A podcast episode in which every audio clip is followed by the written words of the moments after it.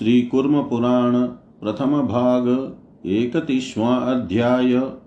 वाराणसी के कपर्दीश्वर लिंग का महात्म्य, पिशाच मोचन कुंड में स्नान करने की महिमा। वहाँ स्नान करने से, पिशाच योनि से मुक्ति प्राप्त करने का आख्यान, शंकुकर्ण की कथा तथा शंकुकर्ण कृत ब्रह्मपार स्तव श्रुतुवाच समाभाष्य मुनिन धीमान् देवदेवस्य शूलिनः जगामलिङ्गं ततः द्रष्टुं कपर्दीश्वरमव्ययम्। स्नात्वा तत्र विधानेन तर्पयित्वा पितॄन् द्विजः पिशाचमोचने तीर्थे पूजयामाश शूलिनम्। तत्राश्चर्यं पश्यंस्ते मुनयो गुरुणा सह मेनिरे क्षेत्रमाहात्म्यं प्रणेमुर्गिरीशं हरम्। कश्चिदभ्याजगामेदं शार्दूलो घोररूपदृकः मृगीमेकां भक्षयितुं कपर्दीश्वरमुत्तमम्। तत्र सा भीतहृदया कृत्वा कृत्वा प्रदक्षिणं धावमाना सुसम्भ्रान्तः व्याघ्रस्य वशमागता। तां विदार्य नखैस्तीक्ष्णैः शार्दूलः सुमहाबलः जगाम चान्यं विजनं देशं दृष्ट्वा मुनीश्वरात्। मृतमात्रा च सा बाला कपदिशाग्रतो मृगिः अदृश्यतः महाज्वाला व्योम्निः सूर्यसम्प्रभा। त्रिनेत्रः नीलकण्ठा च शशाङ्काङ्कितः मूर्धजा वृषाधिरूढा पुरुषैस्तादृशैरेव संवृता। पुष्पवृष्टिं विमुञ्चन्ति खेचरास्तस्य मूर्धनि गणेश्वरः स्वयं भूत्वा न दृष्टस्तत्क्षणात् दृष्ट्वैः तदाश्चर्यवरं जेमिनी प्रमुखा द्विजः कपर्दीश्वरमाहात्म्यं पप्रचहर्गुरुमच्युतम्। तेषां प्रोवाच भगवान् देवाग्रे चोपविश्य चोपविश्य सः कपर्दिशस्य माहात्म्यं प्रणम्य वृषभध्वजम्। इदं देवस्य तल्लिङ्गं कपर्दीश्वरमुत्तमम्। स्मृत्वैवाशेषपापौघं क्षिप्रमस्य विमुञ्चति। कामक्रोधादयो दोषः वाराणसीनिवासिनां। विघ्नः सर्वे विनश्यन्ति कपर्दीश्वरपूजनात्। तस्मात् सदैव द्रष्टव्य कपर्दीश्वरमुत्तमं पूजितव्यं प्रयत्नेन स्तोतव्यं वैदिके स्तवे ध्यायतामत्र नियतं योगिनां शान्तचेतसां जायते योगसंसिद्धिशा षण्मासेन संशय ब्रह्महत्यादयः पापः विनश्यन्त्यस्य पूजनात् पिशाचमोचने कुण्डे स्नातस्यात्र समीपतः। अस्मिन् क्षेत्रे पुरा विप्रः तपस्वी संसितव्रतः शङ्कुकर्ण इति ख्यातः पूजयामास शङ्करम्। जजापरुद्रमनीशं प्रणवं ब्रह्मरूपिणम्। पुष्पधूपादिभिः स्तोत्रैर्नमस्कारैः प्रदक्षिणै उवास तत्र योगात्मा कृत्वा दीक्षां तु नेष्टिकीं कदाचिदागतं प्रेतं पश्यति स्म क्षुदान्वितम् अस्ति चर्मपिनद्धाङ्गं, निःश्वसन्तं मुहुर्मुहुः। तं दृष्ट्वा स मुनिश्रेष्ठः कृपया परया युतः। प्रोवाच को भवान् कस्माद्देशाद्देशमिमं श्रित तस्मै पिशाचः, क्षुधया पीड्यमानोऽब्रविद वचः पूर्वजनं मन्यहं विप्रो धनधान्यसमन्वितः पुत्रपौत्रादिभिर्युक्तः, कुटुम्बभरणोत्सुक। न पूजिता मया देवा गावोऽप्यति, यस्तथा न कदाचित् कृतं पुण्यमल्पं वा स्वल्पमेव वा। एकदा भगवान् देवो गोवृषेश्वरवाहन विश्वेश्वरो वाराणस्यां दृष्टः स्पृष्टो नमस्कृतः। तदा कालेन पञ्चत्वः महमागतः न दृष्टं तन्मया घोरं यमस्य वदनं मुने। ईदृशीं योनिमापनः पैशाचीं क्षुधः यान्वितः पिपाशा पिपाशयाधुनाक्रान्तो न जानामि हिताहितम्। यदि कञ्चितः समुद्धर्तुमुपायं पश्यसि प्रभो, कुरुष्व तं नमस्तुभ्यं त्वामहं शरणं गतः। इत्युक्तशङ्कुकर्णोऽथ पिशाच मिदम् अब्रवीतः त्वादृशो न हि लोकेऽस्मिन् विद्यते पुण्यकृतम्। यतः त्वया भगवान् पूर्वं दृष्टो विश्वेश्वरः शिवः। संस्पृष्टो वन्दितो भूय कोऽन्यस्त्वत्सदृशो भुवि। तेन कर्मविपाकेन देशमेतं समागतः। स्नानं कुरुष्व शीघ्रं त्वमस्मिन् कुण्डे समाहित। येनेमां कुत्सितां योनिं क्षिप्रमेव प्रहास्यसि। स एव मुक्तो मुनिना पिशाचो दयालुना देववरं त्रिनेत्रं स्मृत्वा कपदीश्वरमीशितारं चक्रे समाधाय मनोवगाहम्। तदावगाढो मुनिसन्निधाने ममार दिव्याभरणोपपन्नः अदृश्यतार्कप्रतिमे विमाने शशाङ्कचिह्नाङ्कितः चारुमौली। स्तुवन्ति सिद्धा दिवि देवसङ्घा नृत्यन्ति दिव्याप्सरोस् विरामः मुञ्चन्ति वृष्टिं कुसुमाम्बुमिश्रां गन्धर्वविद्याधर किन्नराध्या। संस्तूयमानोऽथ मुनीन्द्रसङ्घैर् वाप्यबोधं भगवत्प्रसादात् समाविशनमण्डल मे तदग्रह्यं त्रयीमयीं यत्र विभाति रुद्रः। दृष्ट्वा विमुक्तं स पिशाचभूतं मुनिः प्रहष्टो मनसा महेशम्। विचिन्त्य रुद्रं कविमेका विचिन्त्य रुद्रं कविमेकमग्निं प्रणम्य तुष्टावकपर्दिने तम। शङ्कुकर्ण उवाच, कपर्दिनीं त्वां परत परस्ताद, गोप्तारमेकं पुरुषं पुराणम्। व्रजामि योगेश्वरमिषितारम् आदित्यमग्निं कपिलाधिरूढम् त्वां भ्रमपारं हृदि संनिविष्टं हिरण्मयं योगिनमादिमन्तम् व्रजामि रुद्रं शरणं दिविस्तं महामुनिं भ्रममयं पवित्रम्। सहस्रपादाक्षिशिरोभियुक्तम् सहस्रबाहुं तमस परस्तात्। त्वां ब्रह्मपारं प्रणमामि शम्भुं हिरण्यगर्भाधिपतिं त्रिनेत्रम् यतः प्रसूतिर्जगतो विनाशो येनावृतं सर्वमिदं शिवेन तं भ्रमपारं भगवन्तमीशं प्रणम्य नित्यं शरणं प्रपद्ये।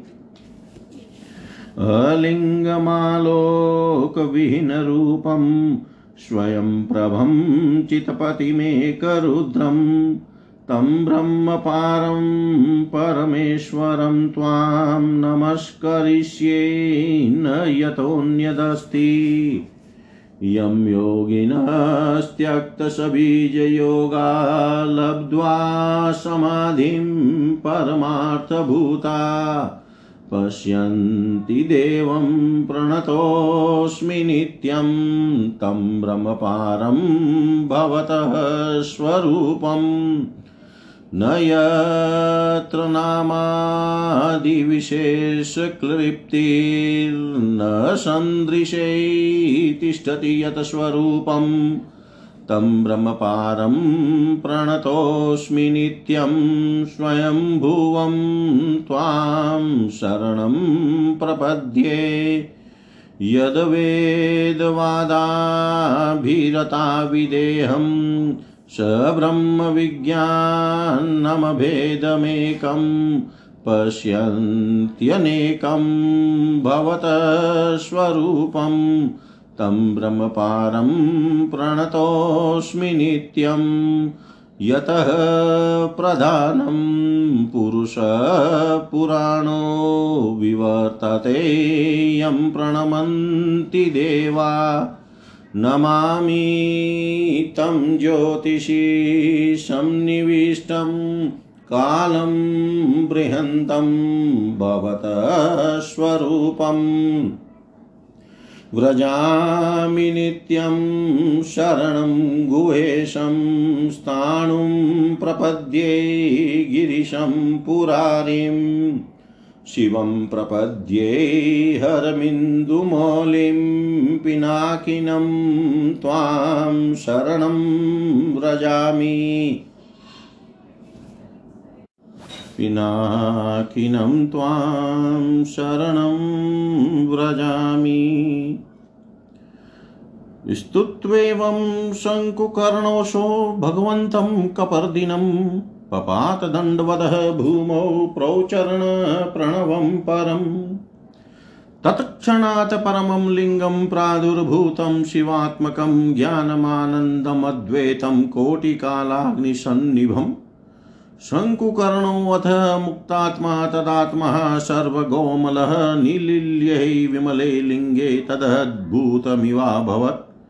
एतदः रहस्यमाख्यातं माहात्म्यं वकपर्दिन न कश्चिद् वेति तमसा विद्वानप्यत्र मुह्यति य इमां शृणुया नित्यं कथां पापप्रणाशिनीं भक्तपापविशुद्धात्मा रुद्रसामीप्यमाप्नुयात् पठे च सततं शुद्धो ब्रह्मपारं महास्तवं प्रातः मध्याह्नसमये स योगं प्राप्नुयात् परम्।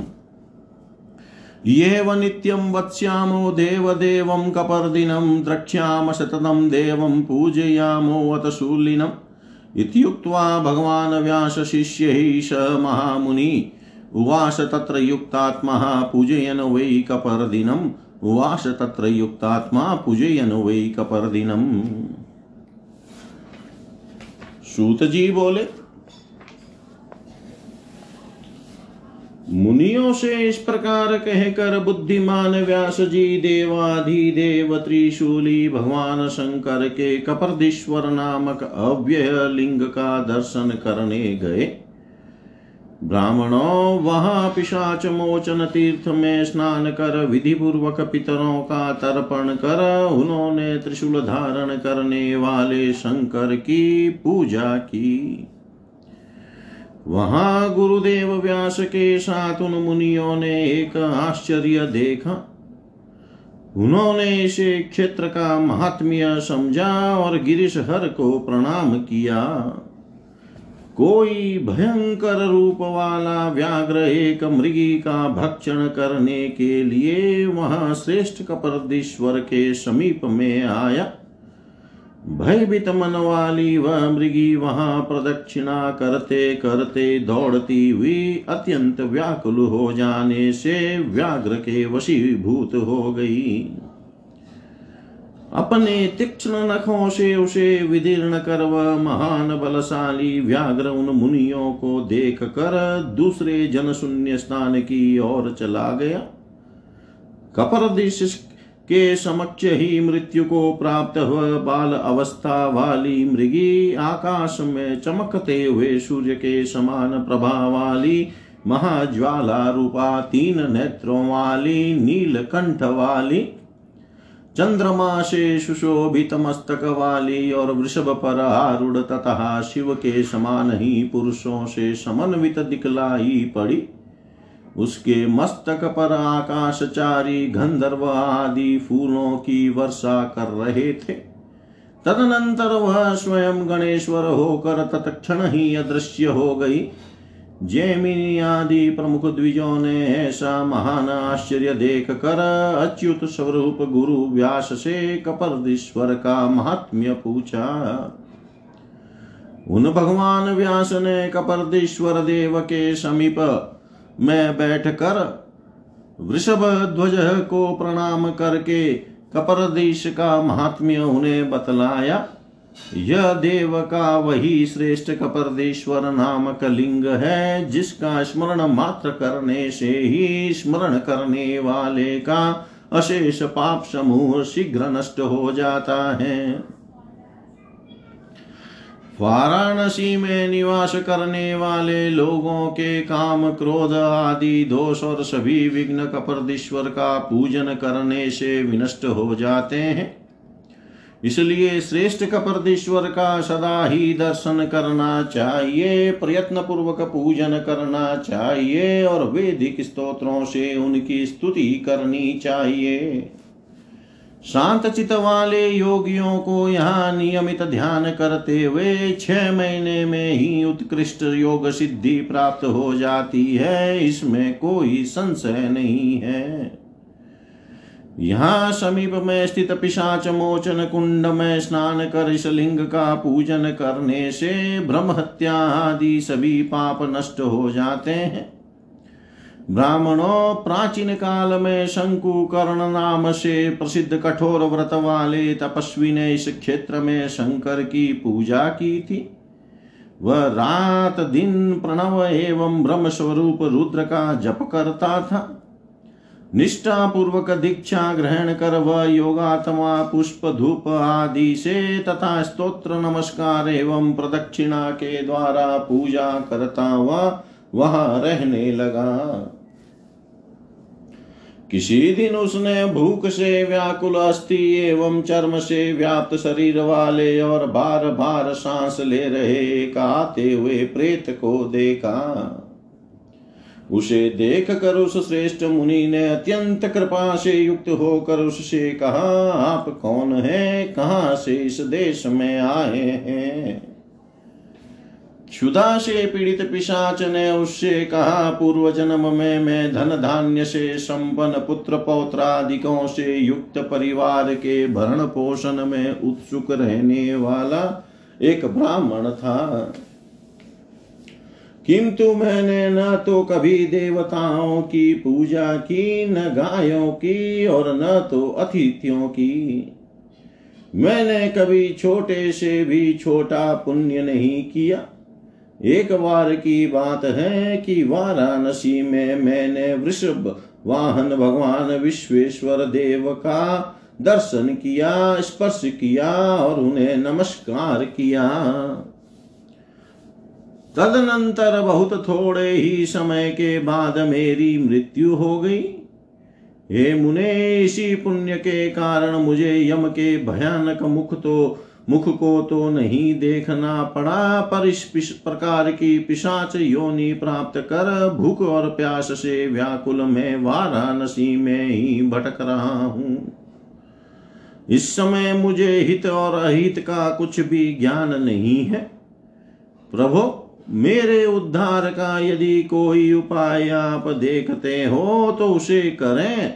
आपको नमस्कार है, मैं आपकी शरण में आया हूँ।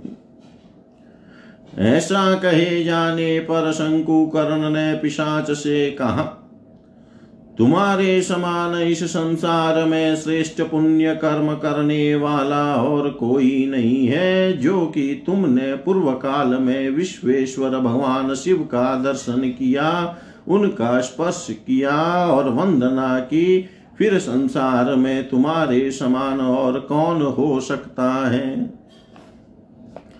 उस कर्म के परिणाम स्वरूप ही तुम इस स्थान पर पहुँचे हो। अब तुम एकाग्र मन होकर इस कुंड में शीघ्र ही स्नान करो, जिससे इस कुत्सित पिशाच की योनि से तुम शीघ्र ही छुटकारा प्राप्त कर सको। दयालु मुनि के ऐसा कहने पर उस पिशाच ने देव श्रेष्ठ त्रिलोचन अनुशास्ता भगवान कप्रदीश्वर का स्मरण कर मन को एकाग्र करते हुए कुंड में स्नान किया। तदनंतर स्नान किया हुआ वह मुनि के समीप ही मृत्यु को प्राप्त हो गया और पुनः सूर्य के समान प्रकाशित विमान में स्थित हो वह दिव्य आभूषणों को धारण किए। तथा चंद्रमा के चिन्ह से सुशोभित सुंदर मस्तक से युक्त पुरुष के रूप में दिखाई पड़ा। वह आकाश में स्थित रहने वाले रुद्रों, अप्रमेय योगियों तथा बालकिल्य आदि ऋषियों से चारों ओर से आवृत होते हुए उसी प्रकार सुशोभित हो रहा था, जिस प्रकार सभी देवताओं के भी देवता सूर्य देवता उदय काल में दिखलाई पड़ते हैं। आकाश में सिद्ध तथा देवताओं के समूह उसकी स्तुति कर रहे थे।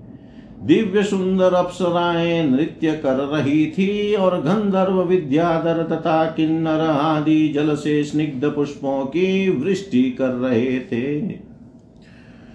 मुनियों के समूहों से स्तुति किए जाते हुए उसने भगवान की कृपा से ज्ञान प्राप्त किया और वह उस त्रयीमयी श्रेष्ठ मंडल में प्रविष्ट हो गया, जहाँ रुद्र प्रकाशित होते हैं। पिशाच योनि को प्राप्त उस पुरुष को मुक्त हुआ देख कर वह मुनि अत्यंत प्रसन्न मन से महेश का ध्यान कर और कवि अद्वितीय रुद्राग्नि को प्रणाम कर उन जटाधारी शिव की स्तुति करने लगे। शंकु कर्ण ने कहा, मैं परात्पर द्वितीय सबके रक्षक पुराण पुरुष योगेश्वर नियामक आदित्य अग्नि रूप एवं कपिल वृषभ पर अधिष्ठित आप कपरदी की शरण ग्रहण करता हूँ। मैं हृदय में सन्निविष्ट, हिरण्मय, योगी आदि एवं अनंत रूप द्युलोक में स्थित महामुनि, पवित्र और ब्रह्म स्वरूप आप ब्रह्म पार रुद्र की शरण में जाता हूँ। मैं हज़ारों चरण नेत्र और सिरों से युक्त, हज़ारों बाहु वाले, अंधकार से परे रहने वाले हिरण्य गर्भ के अधिपति और तीन नेत्र वाले आप ज्ञानातीत शंभु को प्रणाम करता हूँ। जिनसे संसार की उत्पत्ति तथा विनाश होता है और जिन शिव ने इस संपूर्ण विश्व को आवृत कर रखा है, उन्हीं ज्ञानातीत भगवान ईश को प्रणाम कर मैं उनकी नित्य शरण ग्रहण करता हूँ। मैं अलिंग, निराकार और आलोक रहित रूप वाले स्वयं प्रभावान चित शक्ति के स्वामी अद्वितीय रुद्र रूप ज्ञान से अतीत आप परमेश्वर को नमस्कार करता हूँ, क्योंकि आपसे भिन्न अन्य कुछ है ही नहीं। सविज योग, सविकल्प समाधि, सविकल्पक समाधि का त्याग करने वाले परमार्थ भूत योगी जन निर्विकल्पक समाधि लगाकर आपके जिस रूप का दर्शन करते हैं, मैं आपके उसी ज्ञानातीत स्वरूप को नित्य प्रणाम करता हूँ, जिनमें न तो किसी नाम तथा रूप आदि विशेष गुणों की कोई कल्पना है और जिनका न कोई स्वरूप दिखलाई पड़ता है। प्रणाम पूर्वक उन ब्रह्म पार स्वयं भू की शरण में जाता हूँ शरण में मैं जाता हूँ वेदिक सिद्धांतों के अनुगामी, आपके जिस स्वरूप को विदेह ब्रह्म विज्ञानमय अभेद रूप अद्वितीय, इन अनेक प्रकारों से जानते हैं, आपके उस ब्रह्मपाल स्वरूप को मैं नित्य प्रणाम करता हूँ। जिसके प्रधान और पुराण पुरुष विवर्त परिणाम है तथा देवता जिसे प्रणाम करते हैं, उस ज्योति में सन्निविष्ट ज्योतिर्मय आपके बृहत काल स्वरूप को मैं नमस्कार करता हूँ। मैं सनातन गुहेश की शरण में जाता हूँ। मैं स्थाणु गिरीश पुरारी के शरणागत हूँ। मैं चंद्रमौली हर शिव की शरण ग्रहण करता हूँ। मैं पिनाक धारण करने वाले आपकी शरण में जाता हूँ। इस प्रकार भगवान कपरदी की स्तुति कर श्रेष्ठ ओंकार का उच्चारण करता हुआ वह शंकु कर्ण दंडवत भूमि पर गिर पड़ा। उसी क्षण ज्ञान और आनंद स्वरूप अद्वितीय करोड़ों प्रलय कालीन अग्नि के समान शिवात्मक श्रेष्ठ लिंग प्रादुर्भूत हुआ तब मुक्त आत्मा वाला तादात्म्य स्वरूप वाला सर्वव्यापी विशुद्ध हुआ वह शंकु कर्ण निर्मल लिंग में विलीन हो गया। यह एक अद्भुत सी बात हुई। यह मैंने आप लोगों को कपरदी का रहस्य एवं महात्म्य बतलाया। इसे कोई नहीं जानता। विद्वान भी इस विषय में अज्ञान से मोहित हो जाते हैं। जो भक्त पाप का नाश करने वाली इस कथा को नित्य सुनता है, वह पाप से विमुक्त सुधात्मा होकर रुद्र की समीपता को प्राप्त कर लेता है। और जो मनुष्य नित्य प्रातः एवं मध्यान्ह काल में शुद्धता पूर्वक इस ब्रह्म पार नामक महान स्तव का पाठ करेगा, वह परम योग को प्राप्त कर लेगा। मैं यही नित्य निवास करूँगा देव देव कपर्दी का दर्शन करूँगा और त्रिशूल धारण करने वाले देव की निरंतर पूजा करता रहूँगा। ऐसा कहकर शिष्यों के साथ युक्तात्मा महामुनि व्यास ने कपरदी की पूजा करते हुए वहीं निवास किया।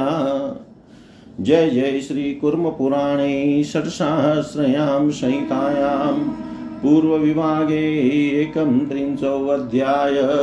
सर्वं श्रीशां सदाशिवार्पणम् अस्तु।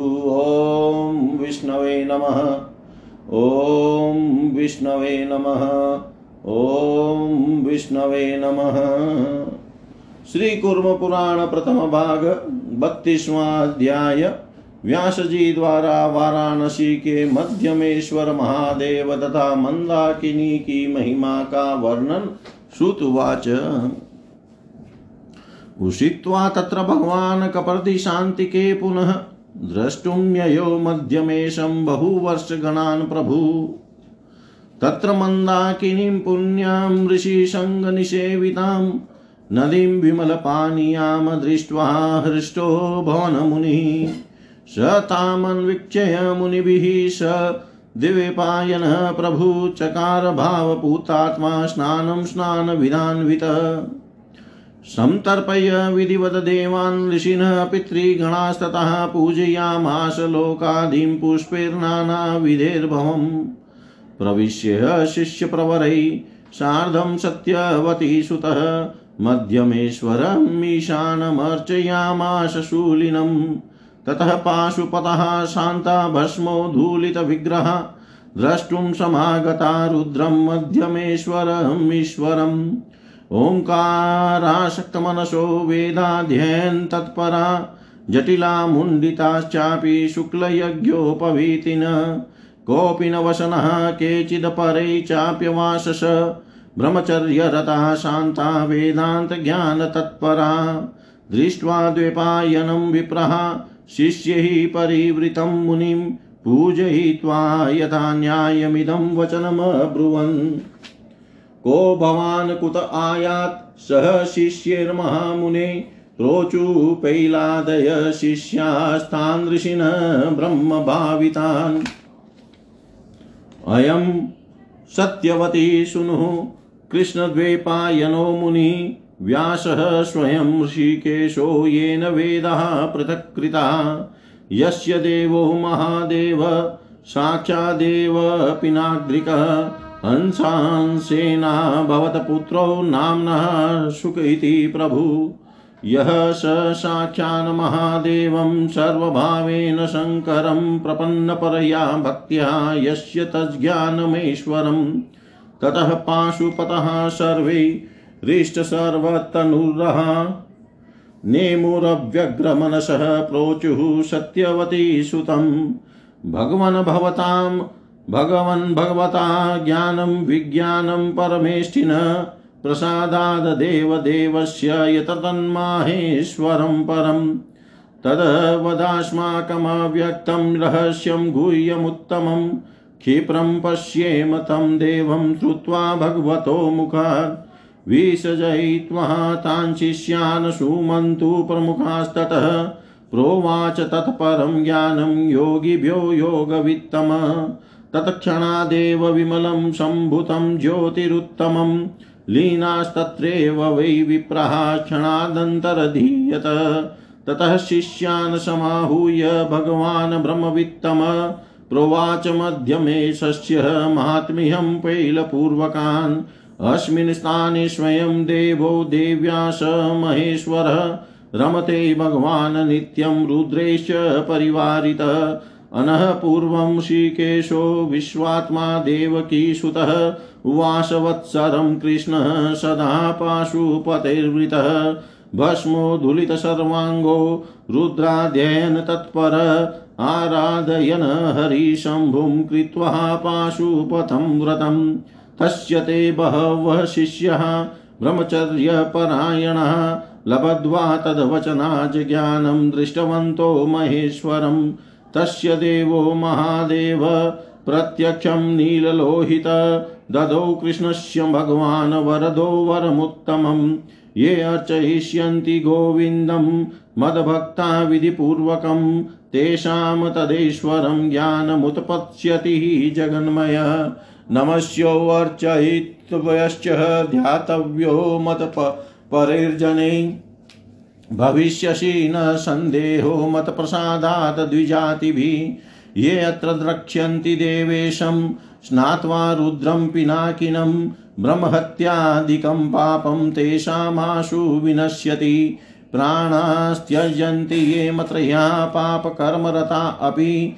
ते यान्ति ततः परं स्थानं नात्र कार्या विचारणा ध्या धन्यास्तु खलु ते विप्रा विप्रामन्दाकिन्यां कृतोदका अर्चयन्ति महादेवं मध्यमेश्वरमीश्वरम्।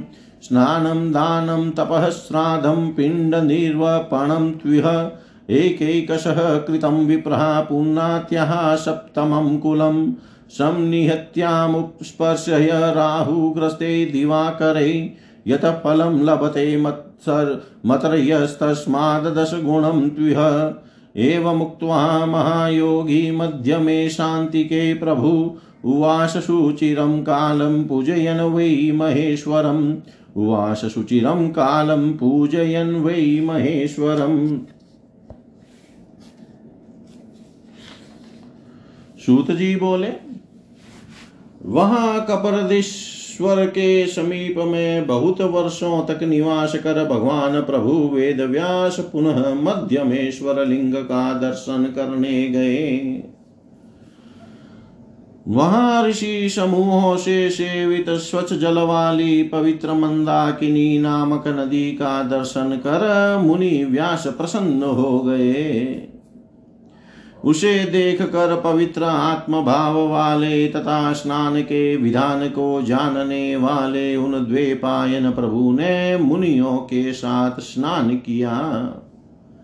विधि पूर्वक देवताओं, ऋषियों तथा पितरों का तर्पण किया।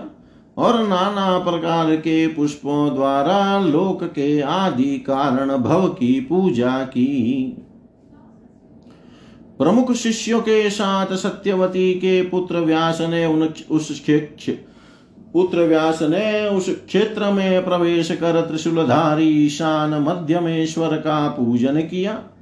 तदनंतर सारे शरीर में भस्म धारण किए हुए शांत पाशुपत लोग अर्थात पशुपति के भक्त गण पाशुपत ईश्वर मध्यमेश्वर रुद्र का दर्शन करने आए।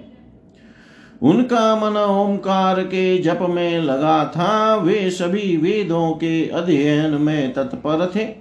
वे शुक्ल यज्ञोपवित धारण किए थे। कोई जटा रखाए थे और कोई मुंडित थे। कुछ कौपिन वस्त्र धारण किए थे तो दूसरे वस्त्र रहित थे। वे ब्रह्मचर्य पर्यन, परायण शांत और वेदांत के ज्ञान में तत्पर थे। विप्रो शिष्यों से घिरे हुए द्वेपायन मुनि को देख कर यथोक्त विधि से उनका पूजन कर, उन्होंने पाशुपत भक्तों ने यह वचन कहा महामुने, आप कौन हैं? शिष्यों के साथ कहाँ से आए हैं? तब पहला आदि व्यास शिष्यों ने उन ब्रह्म भाव को प्राप्त ऋषियों से कहा, ये सत्यवती के पुत्र कृष्ण द्वेपायन व्यास मुनि है।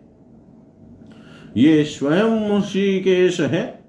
जिन्होंने वेदों का विभाजन किया, पिनाक को धारण करने वाले साक्षात प्रभु महादेव ही अपने अंशांश से इनके सुख नामक पुत्र हुए। वे सभी भावों से परम भक्ति के द्वारा साक्षात महादेव शंकर के शरणागत हुए हैं और जिन्हें ईश्वर संबंधी परम ज्ञान उपलब्ध है। तब वे सभी पशुपति के भक्त प्रसन्न हो गए। उन्हें रोमांच हो आया। एकाग्र मन से उन्होंने सत्यवती के पुत्र व्यास को प्रणाम किया और कहा, भगवान देव देव की कृपा से जो परमेष्टि का श्रेष्ठ माहेश्वर विज्ञान है, वह आपको ज्ञात है। अतः आप हमें वह श्रेष्ठ अव्यक्त गोपनीय रहस्य बतलाए, ताकि आपके मुख से उसे सुनकर हम शीघ्र ही उन देव का दर्शन कर सकें। तदनंतर सुमंतु आदि उन प्रमुख शिष्यों को विदा कर योग विदों में श्रेष्ठ व्यास ने उन योगियों को श्रेष्ठ ज्ञान बतलाया। विप्रो उसी क्षण एक निर्मल उत्तम ज्योति प्रकट हुई और क्षण भर में ही वे पा, पाशुपत भक्तगण उसी में लीन हो गए और अंतर ध्यान हो गए। तदनंतर पहला आदि प्रमुख शिष्यों को बुलाकर श्रेष्ठ ब्रह्मज्ञानी भगवान व्यास ने मध्यमेश का महात्म्य उन्हें बतलाया। स्वयं भगवान महेश्वर देव देवी के साथ तथा रुद्र गणों से घिरे नित्य इस स्थान पर रमण करते हैं। यहाँ पर पूर्व काल में देवकी के पुत्र विश्वात्मा ऋषिकेश कृष्ण हरिपाशु पथों से आवृत रहते हुए समस्त शरीर में भस्म धारण कर रुद्र तत्व के अनुसंधान में तत्पर हुए थे, तथा पाशुपत व्रत धारण कर शंभु की आराधना करते हुए एक वर्ष तक निवास किए थे। उनके व्यास के ब्रह्मचर्य परायण बहुत से विज्ञ शिष्यों ने उनके वचन से ज्ञान प्राप्त कर महेश्वर का दर्शन किया।